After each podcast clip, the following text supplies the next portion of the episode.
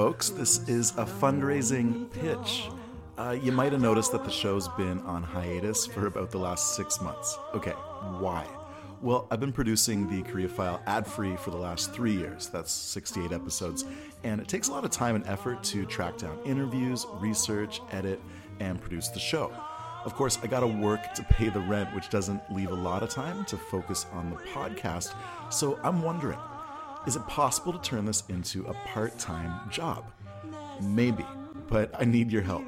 Go to patreon.com slash the Korea File and throw me a few dollars a month. For the price of a cup of coffee at Tom and Tom's, for the cost of a sandwich at Isaac Toast, you can help turn this podcast into a sustainable project. And patrons get perks. For an ongoing donation of just $4 a month, you'll have access to extra content that you won't find anywhere else online, including bonus interviews and special subscriber only episodes.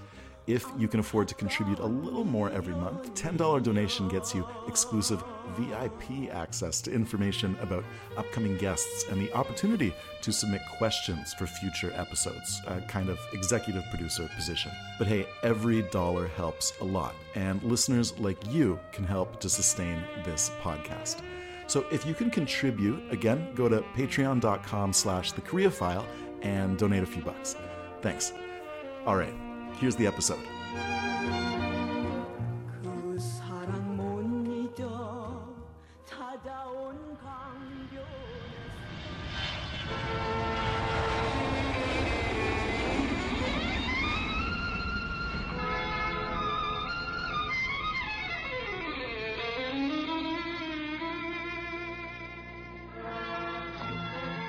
Broadcasting from Montreal, this is The Korea File, a bi weekly podcast about music, culture, and society from around the Korean Peninsula and the world.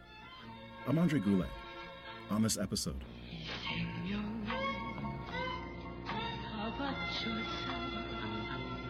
in part two of my conversation with former relief worker and pacifist Joe Smucker, he reveals how the Mennonite Central Committee's reconstruction efforts and work with orphans in post war Korea led to the founding of an Anabaptist church on the peninsula 40 years later. We also discuss his observations on post colonial and post war chaos and reflect on the tragedy of a divided Korea.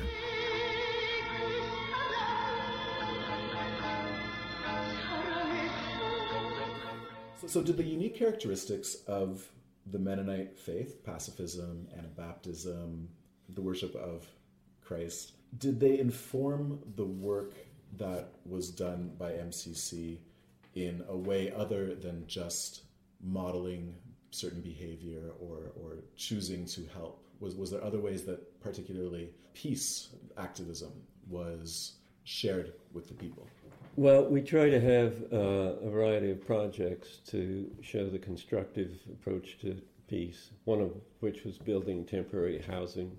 Uh, we, uh, and that was made up of students from Kyungpook University. And we tried to uh, also demonstrate that uh, by our aid work and by the uh, vocational school, by the by the program that uh, trained uh, widows to have a, a, a vocation in the sewing project, for example. So we tried to demonstrate these things uh, through the projects that we supported. The project that probably got the most publicity and made the high, biggest impact was probably the vocational school for orphan boys. And some of those boys eventually, a few of them became um, quite vocal in support of the Mennonite objectives and uh, were instrumental in establishing an Anabaptist center, believe, in Seoul. They don't call themselves Mennonites, but uh, it, it, they call themselves Anabaptist. Were some of these founders actually, they, they were the same kids who were the orphan boys? I think at least two were, if I understand correctly. The Anabaptist Center in Seoul was founded in 2001. There's a book, Mennonite Peacekeeping, Right. and in the book it said that the Korean War and the Cold War era in general marked a change in the Mennonite Church's approach to its relationship with the state and in its own role as a peacekeeping church. Do you think that's accurate? And if so, what changed in this era to make this occur? I haven't read the book, but I think what they're talking about is, as you might know, there are many different varieties of Mennonites. There are probably some 25 different types of Mennonites. The most conservative Mennonites are those who do not believe in cooperating at all with government. If you look at the Amish, for example, they will only send their kids to school to the eighth grade, which is required, and after that they do not because they don't want them to get too much secular education, etc. They withdraw into a community of themselves. So that's one extreme. Clear over to what we call, or used to call, a general conference Mennonites. Now it's just Mennonites, but these are probably the most liberal wing. So you have all this variety within the church of those who, on the one hand, say our world is not part of the secular world, our world is God's world, and they try to remove themselves, as opposed to those who say we live in this world and living here, we are to serve God through helping others and so we need to be active. This is the work of the MCC. This is the That's work right. you That's and right. your uh, colleagues were doing Yeah. in Korea in Yeah. the 50s.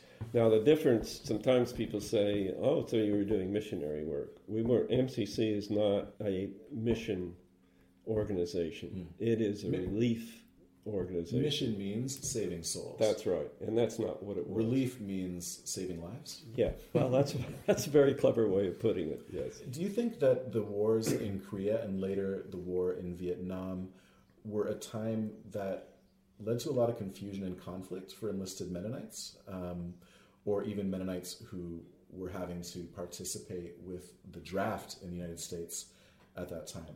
Was it a confusing time? It was. Yeah, it was because you had emerging sort of the Cold War after the Second World War. I remember the big scare about Russians dropping atomic bombs, so everybody was supposed to be digging uh, air raid shelters in their backyards, etc. There's a lot of scaremongering going on. And then with the outbreak of the Korean War, that m- made it seem much more real because now not only Russia but China was a threat. So the kind of ethos in the U.S. was that the, that the U.S. and U.S. interests were in constant, in constant threat. Mm. The Vietnam War was a real disaster as far as the U.S. goes. And in effect, that's a war that the U.S. lost, I think, but it just had no public support. And in the case of the Korean War, that was a war that all of the Korean people lost in a way because it's a uh, there's a schism of a country that is now Yeah. permanently, perhaps, Yeah. divided. The, the I have to say that before that division in Korea, there was a lot of turmoil within the country. I mean, there were there were uh, you know people in the far left, communists in South Korea, socialists, etc. Throughout the whole peninsula. The only thing that held them together was their uh, uh, animosity towards Japan. But there is just a lot of turmoil. My friend uh, Jay Kim, his father had the misfortune of having worked as a bureaucrat for the Japanese. They were under constant threat when the Japanese left. They had to move constantly, and uh, it was just a miserable time for them. And that was from the internal thing from from the Japan issue.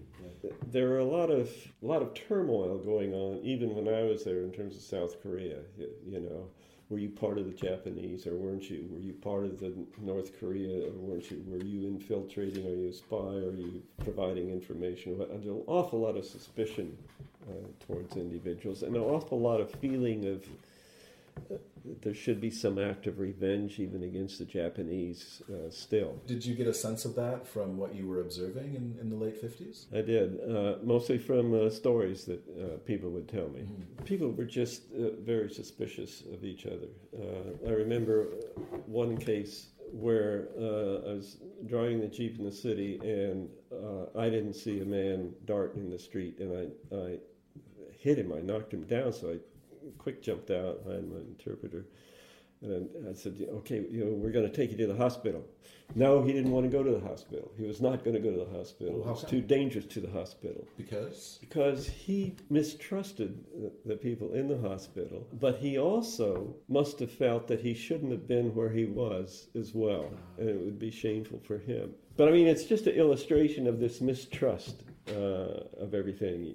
Because people didn't know were there agents around or or, mm-hmm. or what. So post in the post-colonial era, and whether that was the post-colonial era in Africa or in parts of Asia, Indonesia, or in Korea, it was just tumultuous. Like everything was mixed up, and then you have the states stepping in and trying to maybe maybe ha- ha- have influence, but having a difficult time providing any sort of order.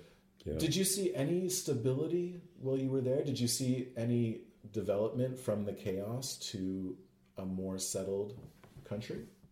I mean, it became more settled, but that was primarily from the authoritarianism of E. Sigmund. And uh, there were an awful lot of army personnel around, both American and Korean. Uh, Korean army patrolling the streets, etc. You had a sense that perhaps order was being restored, but it was order that was very much one that was under a kind of authoritarian rule. Did, did you at any time feel threatened yourself? No, not really. So Uh, relief, relief workers were respected, left alone, Yes. appreciated? Yes, yeah, very much appreciated. I mean, uh, our only problems we had were with some black marketeers. There might be orphanage directors or individuals posing as orphanage directors and pulling in kids from the neighborhood to increase the enrollment so they'd get more goods, and we'd have to constantly check lists. I mean, there was an awful lot of fraud and, and this kind of thing going on. But on the other hand, you had to remind yourself, well, these people are trying to survive in, in any way they can. You can't really blame them for their, for these kind of uh, things to happen. So I'm curious instant coffee, spam, uh, hot dogs. What else was being provided on the black market? Well, uh, quite a bit of uh, surplus food from the U.S., and you could find some canned meat and canned goods from MCC. The big thing that the U.S. government sent over were big uh, cans of uh, cheese, rice, and powdered milk were the main items, and that was from uh, agricultural surplus. Then at MCC, as far as food goes, uh, they used to send uh, a lot of cans of meat. So those were highly prized. But while I was there, when we went out on distributions, we ate traditional food, and sometimes it was pretty, pretty uh, grim. Uh, when I went back into Seoul in, uh, I think it was 2002, I was just amazed at the uh, cosmopolitan nature of Seoul and Italian restaurants and everything else. It, Right. it didn't exist when I was there in the 50s, of course. In the book, uh, a book from 2011, uh, there's a chapter written by Kim Kyung Jung. The book is Churches Engage in Asian Traditions, and it's the first comprehensive history of the Mennonite and Brethren in Christ churches in Asia. Um, and it seems interesting to contrast the contemporary experience of Mennonites in Korea today with the 1950s. At that time, in 1956, aside from you and the, your MCC colleagues, were there other Mennonites in the country? No, no. We were uh, we had to constantly explain ourselves. Actually, Like, who, who are we? Why are we here? yeah, yeah, What does it mean to be a Mennonite? yeah. And uh, our answer was always, well, we're committed to be of service to, to mankind. Hmm. Uh, to put it briefly. Kim Kyung Jung in the article highlights the potential of the Mennonite Church to exist as a kind of alternative to the hierarchical and militaristic characteristics of mainstream Protestant Christianity in Korea. Um, when you returned to Korea for the first time in 2001, for the second time, did you have the opportunity to attend any church services? No, I didn't. But I had been aware of the big mega churches that were forming. Uh, I forget the name of the person who in- initially formed it, uh, who also performed mass weddings and things like that. And that has been quite a phenomenon for me uh, as to how that happened. And I often wonder if that isn't a consequence of some cultural traits that are involved uh, in that. When I went back in uh, 2001, I didn't have the opportunity really to um, to look up Mennonites or to Well, in, in the year you returned, this was the uh, year of the founding of the Korea Anabaptist Center in Seoul, there had been a uh, Mennonite uh, congregation, I guess, small congregation. In 1996, the Jesus Village Church began meeting in Chuncheon, in Chuncheongnam Province. So the Korea Anabaptist Center, you say, was founded partly, at least, by two of these orphans who had been part of the vocational uh, training in Daegu. That's what I've been told. I don't. I, I can't verify that, uh, but I've been told by that that they played a role in that. Okay. The the uh, Anabaptist Center in Seoul is a resource center on theology and practice. Its mission aims to clarify to other churches who consider Anabaptism heresy just what the Mennonite Church is about. Uh, it organizes conflict resolution workshops and victim offender resolution workshops. And it's also launched something called Connexus, which is a faith oriented school that offers a peace oriented curriculum. Uh, and in 2007, a Mennonite church proper opened in Seoul called Grace and Peace. Can you tell me anything about the Mennonite approach to conflict resolution and victim offender resolution? As we were kind of touching on before, this is a you know the under the underlying issue of the Korean people since they're a divided people. What is victim offender resolution, and what does conflict resolution mean to you? Well, I'm not an authority on that, and I, I have not been directly involved in those specific missions. But my understanding is that the role of Mennonites is to try to bring together uh, people with opposing views uh, to work out a resolution uh, for the conflict. The idea is that everyone has some basic commonality, and there has to be a resolution that can be reached by first starting with this commonality, finding out what the people's concerns are, what their fears are, uh, where those fears are focused, and why they're taking the stand that they are, and to try to uh, come to some resolution uh, as a result. In the case of the Koreans of the North and the Koreans of the South, uh, they share a lot in common. They do, and yet, uh, when I was there, I was told, and it was pretty evident, that before the division within Korea, the North was viewed as the industrial area where people were much more aggressive and more almost modern in their approach. The South was viewed as traditionally culture bound with the yangbans, the states. yangbans were the uh, gentility, the uh, gen- the aristocratic, right. Yeah. intellectual gentility. That's right. The industry was in North Korea, the farming area and the estates and the general culture was in the South. All that changed, of course, uh, after the war, and uh, this sort of pastoral based South was invaded by the very aggressive uh, North Koreans, uh, who were in some ways much more oriented towards what we'd call kind of an industrial economy than was the South. So there was a kind of clash there uh, in, in cultural values, even before uh, the division.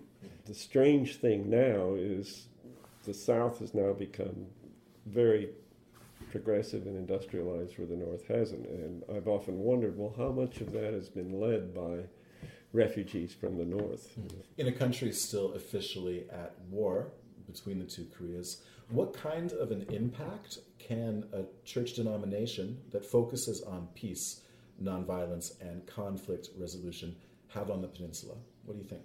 Well, I think I think that uh, one has to con- constantly emphasize uh, what the two sides have in common, and uh, emphasize that following the uh, end of the Second World War, following the retreat of the Japanese, within Korea there were so many divisions and factions about how the country should go, but everybody was sort of unified in the sense that they were free of, of Japanese occupation.